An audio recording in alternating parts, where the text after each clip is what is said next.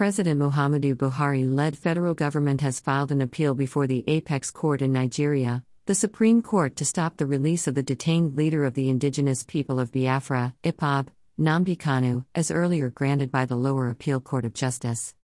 The federal government has asked the Supreme Court to stop the execution of the October 13, 2022 Court of Appeal ruling that freed the Biafra separatist group's leader. The relief contained in a motion for a stay of execution was filed on Wednesday by the Office of the Attorney General of the Federation and Minister of Justice, Abubakar Malami, before the Supreme Court.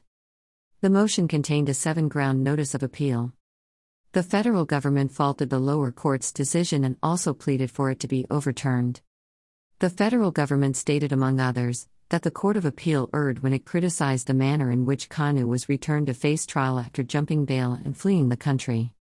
FG also stated that the Court of Appeal erred when it dismissed the pending charge against Kanu on the grounds that the trial court lacked the jurisdiction to continue the trial due to the manner in which Kanu was returned to the country after allegedly jumping bail. A date is yet to be fixed for the hearing of the motion for a stay of execution.